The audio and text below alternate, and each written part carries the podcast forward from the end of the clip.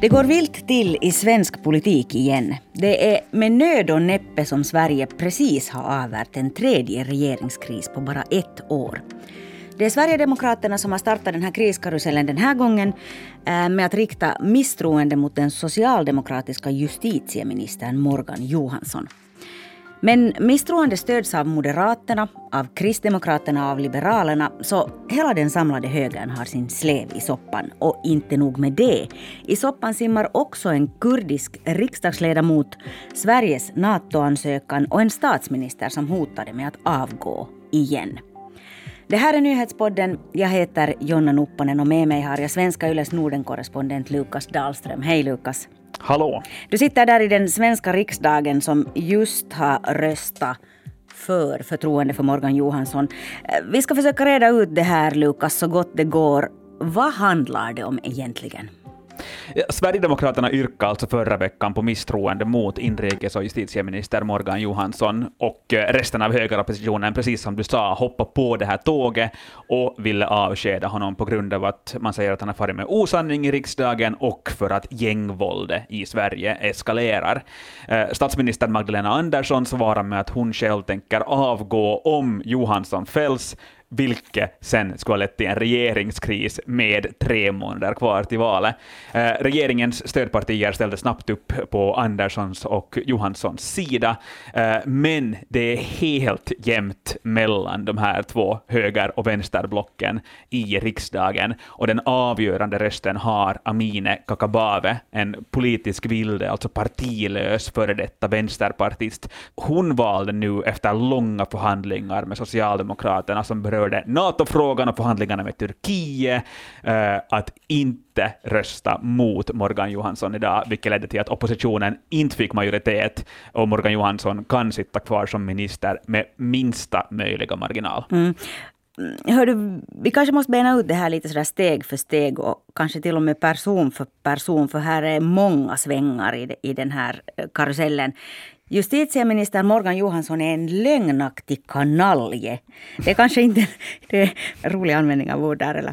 Det är kanske inte mm. den officiella motiveringen till det här misstroendet, men så lyder omdöme från höger. Är han det? Är han en lögnaktig kanalje?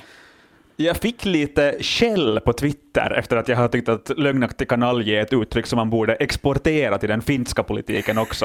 Eh, men där tyckte man att man inte ska kalla varandra för lögnare inom politiken. Men han beskylls alltså för att ha farit med osanning i riksdagen och då sa bland annat eh, Tobias Billström, Moderaternas gruppledare i riksdagen, att han är en lögnaktig kanalje.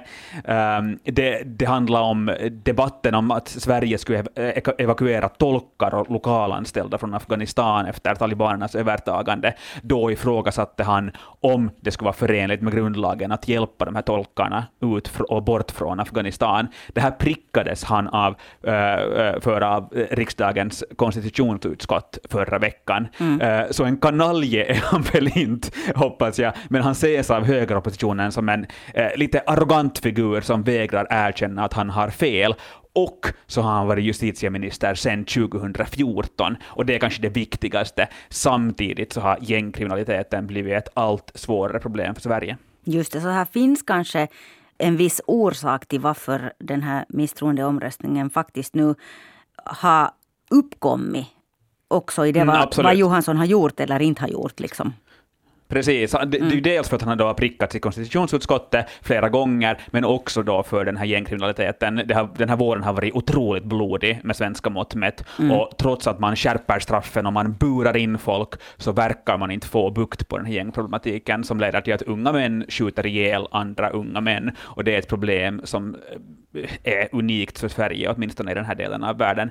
Uh, och det här, den här misstroendeomröstningen mot honom ska man ändå också se som ett politiskt spel. Det är bara tre månader kvar till valet mm. och högerpartierna vill sätta fokus på brottsligheten i landet där man traditionellt är starka. Det är inte så att om Morgan Johansson skulle ha avgått idag, att man plötsligt skulle ha fått en helt annan kriminalpolitik i Sverige. Man ville bara visa att man är missnöjd med honom. Mm.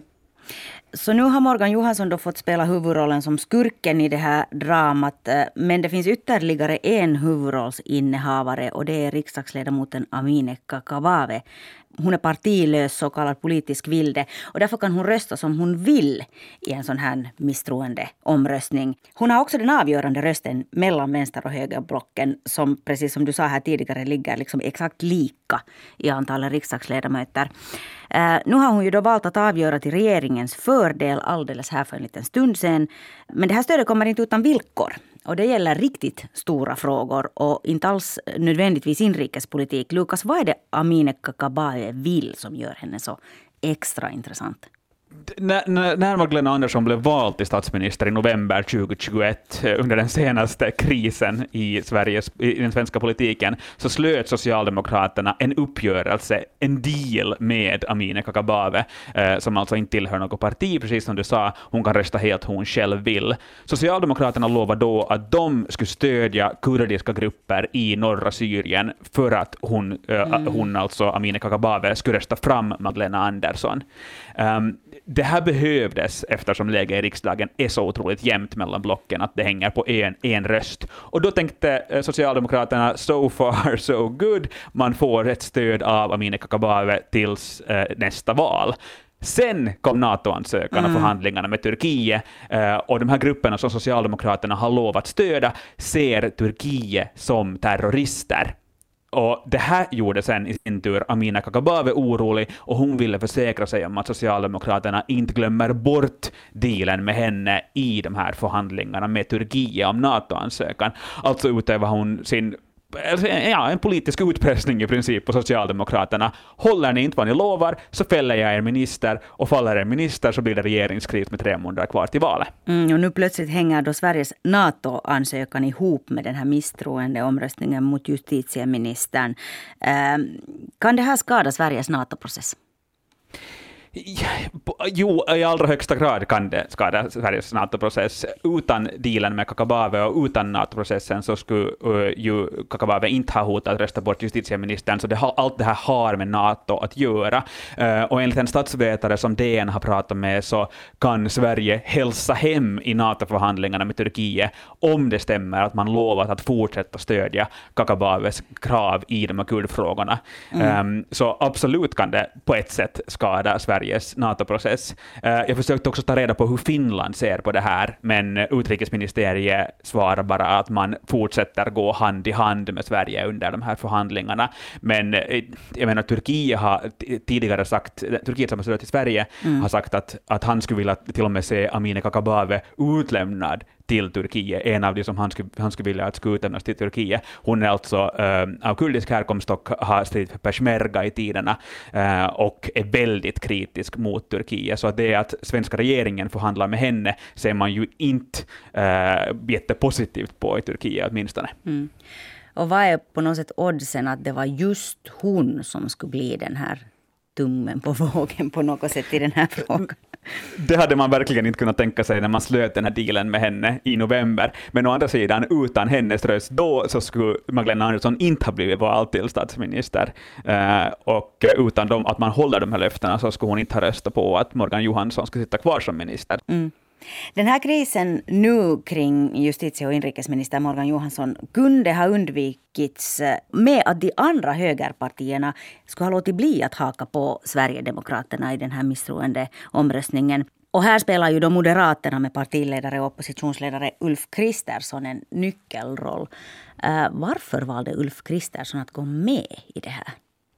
Han säger själv att man, det är för att man inte vill se Morgan Johansson som, ju, Morgan Johansson som justitieminister. Mm. Uh, men i grunden så handlar det om att plocka poäng och få liv i den här valdebatten. I den senaste partimätningen så leder center-vänsterblocket i svensk politik. Man, eh, högerblocket har inte på samma sätt som i Finland gynnats av NATO-diskussionen. Socialdemokraterna är fortfarande det största partiet och Magdalena Andersson är en väldigt populär statsminister bland svenska folket. Och det har varit en ganska lugn vår inrikespolitiskt lugn vår, där man har varit, varit överens om att inte gräla i NATO-frågan. Och för bara några veckor sedan så stod Ulf Kristersson och Magdalena Andersson tillsammans och meddelade att man ska föra in Sverige i NATO. Man ska mm. gå hand i hand med varandra och man ska gå hand i hand med Finland in i NATO. Och nu, för att rikta fokus på vad regeringen har misslyckats med enligt dem, så hoppas man kunna plocka poäng. No, men lyckas eh, Moderaterna och Ulf Kristersson vinna några politiska poäng här då, eller framstår de bara som samarbetsovilliga bråkstakar? Det beror lite på var debatten landar. Skulle mm. det ha blivit en regeringskris och regeringen hade avgått så, så skulle kanske ingen egentligen ha varit nöjd. Nu, om debatten efter det här riktas mot brottsligheten i landet, så kanske man kan plocka poäng. Men från väljarnas ögon och från en stackars Norden-korrespondents ögon så verkar allt nog vara lite oklart, måste jag säga. Mm.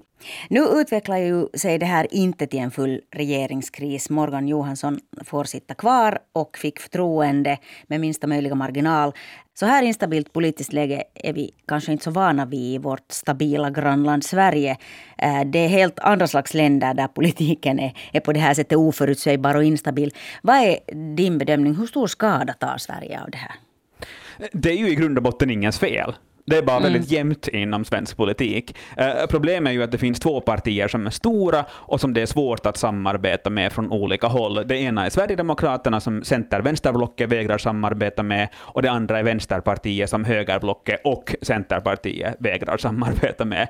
På grund av det här så finns det ingen bra grund för att skapa en stark regering inom svensk politik. Så antingen så måste partierna börja släppa sina röda linjer och börja samarbeta mer, eller så kommer man bara att fortsätta ha en situation där just en röst kan avgöra svensk politik. Det, jag menar, det blir ju spännande, men det är inte en förutsägbar politik. Så på så vis kan man ju verkligen säga att Sverige och svenska folket åtminstone äh, tar lite skada av det här, eftersom man inte vet vilken budget exempelvis regeringen kommer att leda landet med om en mm, vecka. Mm.